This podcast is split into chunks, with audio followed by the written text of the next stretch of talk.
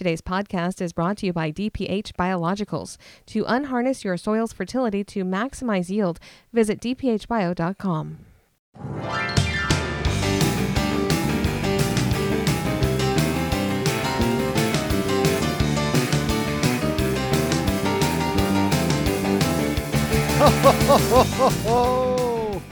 Welcome to this episode of Ag on Tap. I am Rusty Halverson. I'm Sabrina Halverson. We have a very, very special podcast for this holiday season. Not everybody believes in magic when it comes to the holidays, but I do, and I know Sabrina does too. I do, and this is my favorite time of year, and I want to set the scene for people who are listening. We have Christmas lights all over, decorations all over, we've got candles going, it smells like Christmas in here, and so we're obviously talking about something very Christmassy today. Yes, that's right. We're going to head to a reindeer barn where it does not smell like Christmas.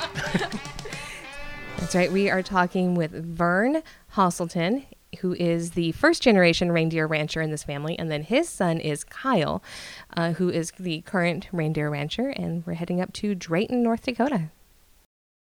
Quick break for our sponsor. Looking for an alternative to starter fertilizer? DPH Biologicals offers a competitive alternative for broadacre crops without sacrificing yield. Refined across millions of acres, TerraTrove combines microbes, plant extracts, and algae to offer the most complete biofertility solution available. To unharness soil fertility and maximize yield, visit dphbio.com to learn more. Well, first off, thanks for having us out. Um, appreciate it. Um, it was, uh, I guess, first let's start where um, I was introduced uh, to a reindeer in person at the Ralt Farm in Fargo. And Sabrina uh, works uh, over there, a seasonal job. And that was the first time I'd seen reindeer. And they had told me that um, there's not going to be antlers because it wasn't the right time of year. We're visiting at the right time of year, and you've got all sorts of critters with antlers out there. First off, how many reindeer do you have? Boys, girls, moms, little kids? What do you got right now? Two babies that are three months old, uh, two female mothers, two and a half years old, roughly, uh, one bull that is two years old that just is now in, uh, just showing up this spring, uh, one bull that is six this year, six or seven uh, has been on the farm, born on the farm, uh, and then one steer that is about the same age. So I want to get into the backstory a little bit because we talk with farmers, Rusty and I do all the time, and we talk with people you know who grow crops. We talk to people who have livestock like cows, but having a reindeer ranch is pretty unique. So maybe Vern can answer: How did this get started? How did being reindeer ranchers start in your family? Well, we started out with uh, buffalo we raised for 10 years, and we didn't have enough land what we had on our property right now to handle a decent sized herd of buffalo. So we sold them all out, and my wife asked me, "What do you want to go into next?" And reindeer came out of my mouth, and uh, my wife did a lot of research and trying to figure things out. And we talked to the state vet and everything, and they finally it wound up five years later after we got rid of the buffalo that we were able to get reindeer. The state vet finally allowed reindeer into the state, and we picked up two females from the party at Bismarck that just moved into the state, and then we picked up one female, all spring calves from uh, Plentywood, Montana. Let me ask you this: you you were asked what you wanted to raise next. You said reindeer came out of your mouth. How did that happen? Did it just pop into your head, and all of a sudden that's what you wanted? Basically, you say that. It just it, it's this it came out of my mouth, and there was no question about it. That's what uh, was coming. Well, I was wondering uh, marketability, um, uh, going from bison because of space down to, to reindeer. How can you uh, how can you make a profit? How can you make a buck? Hopefully, uh, by owning reindeer. Reindeer keeps you busy through Christmas season, and also if you got a herd big enough, you can sell some. You can make pretty good in that aspect also. So the reindeer that you have, from what I understand, you guys mostly go during Christmas season and show them as reindeer, as of course well, we all know reindeer are Santa's helpers. So that's your season, and that's what your reindeer ranch is for. You don't sell them for meat or anything like that. No, no, we, I'm still small enough yet, and I don't know if I get big enough, I ever would sell any for meat. Looking at the, the next generation of reindeer ranchers here, well, I think we'll start with. so, Kyle, how did you get involved, and is this something that you've wanted to do, reindeer ranching? Well, they go off as a story. Uh, Technically, I was the last one out of the four of us to get asked. So, as a the number one and the, the the good son of the family, I agreed and just kind of ran with it. Uh, 20 years plus now later, yes, I'm hoping my end goal is for now my boys to take over uh, here in the yard in Drayton, about a hundred head. Um, I am wanting and have friends, a, friend in Texas who is interested in doing it down there as well. Which there, um, my goal is to have more acreage. You know, instead of our 17 acres here in the yard, up here in Drayton. Uh, if I'm with Texas, I'm looking for 1,000, 15 acreage, and I want to do a thousand head down there besides, and then travel. Uh, the friend of mine that is in Texas, he wants to do uh, a building size of Super Walmart, Oh. and then have people come to the yard year round, plus traveling during the Christmas time when uh, we follow the uh, the jolly the jolly one, you can say. Yeah, yeah. Well, that's interesting. Has anybody else tried something similar to that? Microphone up. Not not that I know of. Um, there probably is somebody around the states that's doing something like that. I we uh, years ago I've known of uh, one person uh, that was that time was going all over the United States and traveling all over with them, uh, running semis. There again, um, I think it's a lot more paperwork, a lot more. Uh, you got to have all your P's and Q's and your health certificates and and and everything else in line. I look at it as you get down to one state, and there again, you have somebody come to them or go out with us.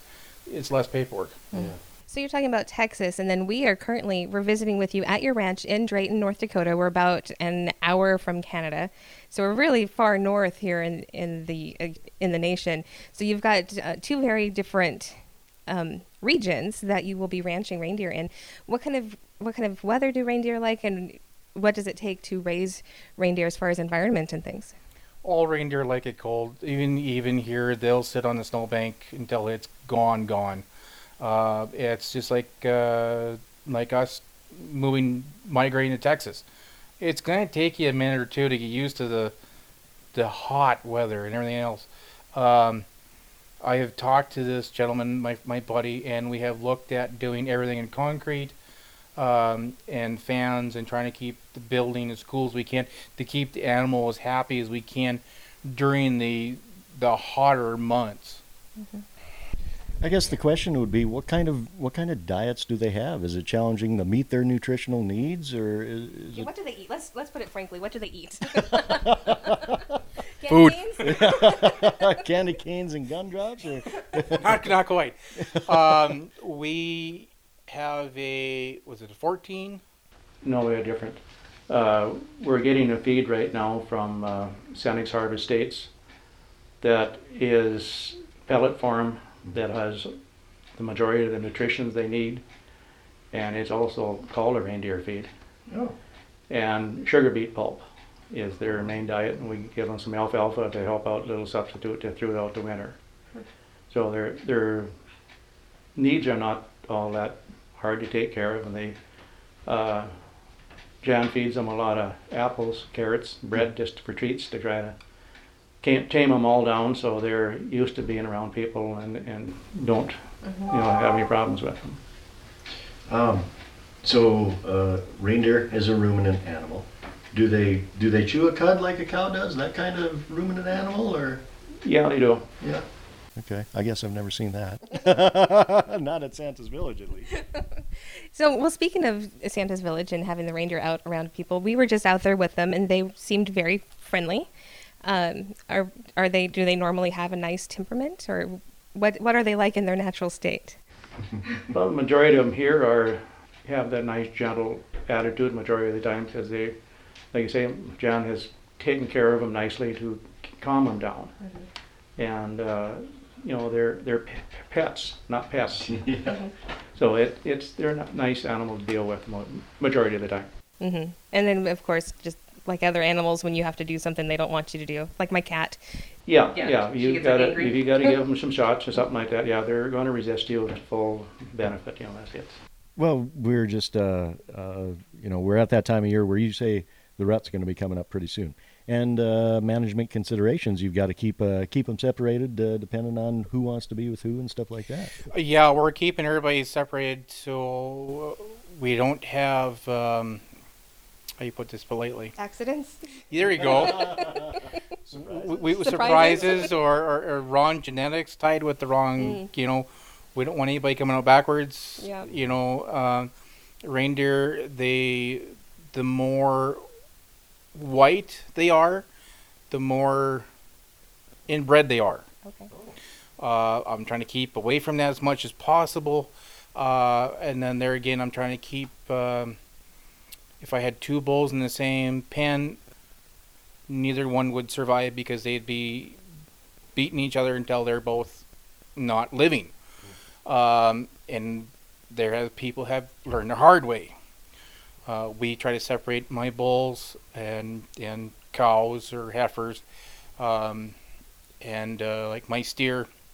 I try to keep him away as, as well with the new with new fawns. Uh, like you know, my fawns can breed uh, at you know six months old, but I still would rather not. Let's talk about their antlers a bit. We're recording this in August, and, so, and they're gigantic and they're beautiful, and they still have velvet on them, and they're very soft. And then later in the year, they will shed these, and we'll be posting this interview up in December because that's the appropriate time for reindeer, right? So, will, will that be about the time that they lose their antlers? I'm not even sure what the correct tech terminology is here. So, It depends on your, your males. Uh, after they're done breeding everything, they'll settle down and uh, they will lose their antlers before the females will. Uh, a female, if she's pregnant, may, may keep her antlers until she has the calf or just before she has the calf. If she's not pregnant, she was going to drop theirs real early. and that's another thing to point out too that the females actually do have antlers, whereas in other you know deer Do not. do not. Right. Okay, so for the antlers after they shed them, uh, when you, I would guess you've you've shown us some outside. You collect them, keep them. Um, is there any kind of uh, do folks want to buy reindeer antlers? It's been a while since I had somebody in the yard. A couple years, probably, give or take. I yes, last I heard was it's twelve dollars a pound, uh, and you know a lot of them they use it for whatever. I mean, they are hard. I say the difference between a, a horn, which is hollow in the middle, and antler is solid all the way through. So they are beautiful material for the art people that love to carve on them and shape them whatever they want. I know we, I've had pens made out of them, and there's anything, jewelry and everything else have been made out of them. And they're like a bone, right?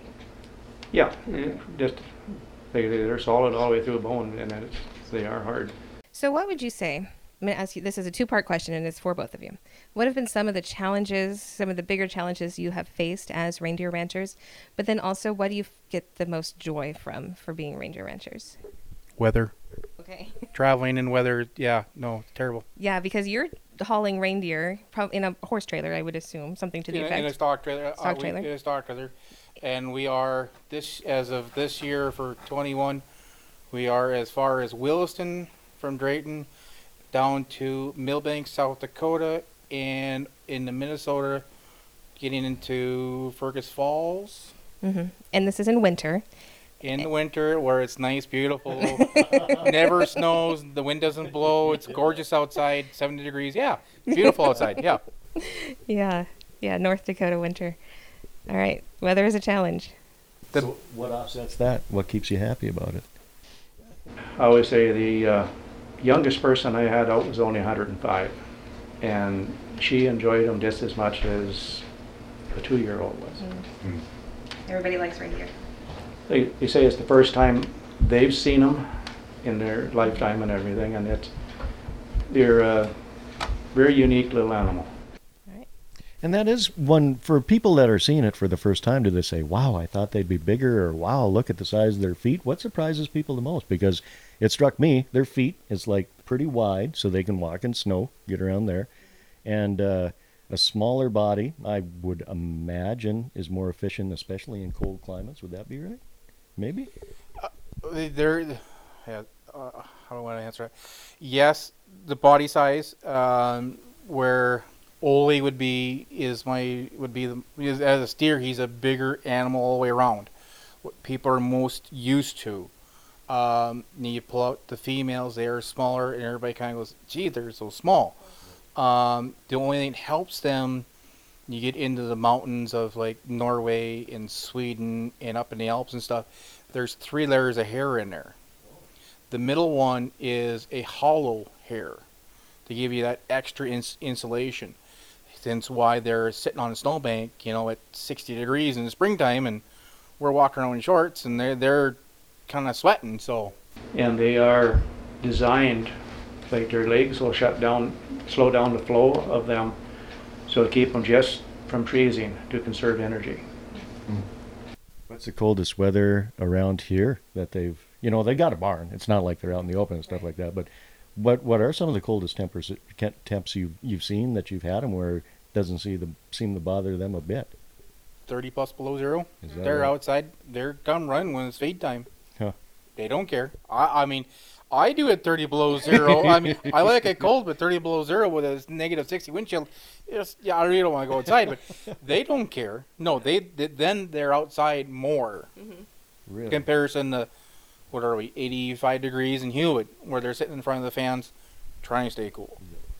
Well, I think my final question would be Are you glad that it was reindeer that came out of your mouth when you were asked what you wanted to raise next? It's been a, a unique challenge to keep everything going, and it is fun just to see, like I said, the people enjoy them.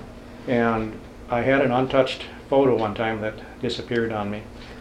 The caption on it, reindeer really do fly. All four feet were off the ground, and he, he was running through the pasture. Really? Hmm. Hmm. Is that is, is that nice to have something so fun and unique to pass down to your children too? Probably. I mean, they are. I'm gonna get their ages wrong, and I'm good at that. Not 11 and 9, and you know they're they're. I'm trying to get them more into it. Um, where when I started, I was sophomore in high school, junior. There, we were able to pass down a lot more information that we what we have done wrong, what you do not do. Um, and now as uh, things have gotten better, uh, tool wise, equipment wise, everything else, you're able we're able to help them, you know, grow this herd like I want to, and to be able to come out with a good, outstanding herd in for the state. Another word from our sponsor. Looking for an alternative to starter fertilizer? DPH Biologicals offers a competitive alternative for broadacre crops without sacrificing yield. Be sure to check out our interview with DPH Biologicals to learn more about their complete biofertility platform, TerraTrove. To unharness soil fertility and maximize yield, visit dphbio.com to learn more. Sabrina, one of the reasons I liked talking with Vern and Kyle was that they're just people like us. Reindeer are magical, but they have reindeer on their reindeer ranch. Not Santa's reindeer, but they love reindeer enough that they take care of them so well. They do, and you know the other thing that uh, I enjoyed so much. We it's December now as we're recording this, but when we did that interview, it was August. Now, again, we've gone through a few months, and I follow them, their reindeer ranch on Facebook, and I see all the places where they're going with the reindeer, and it seems like they just really love sharing the reindeer with other people through this season, and I think that that is really magical. And that's why we wanted to share their story with you on this podcast of Ag on Tap.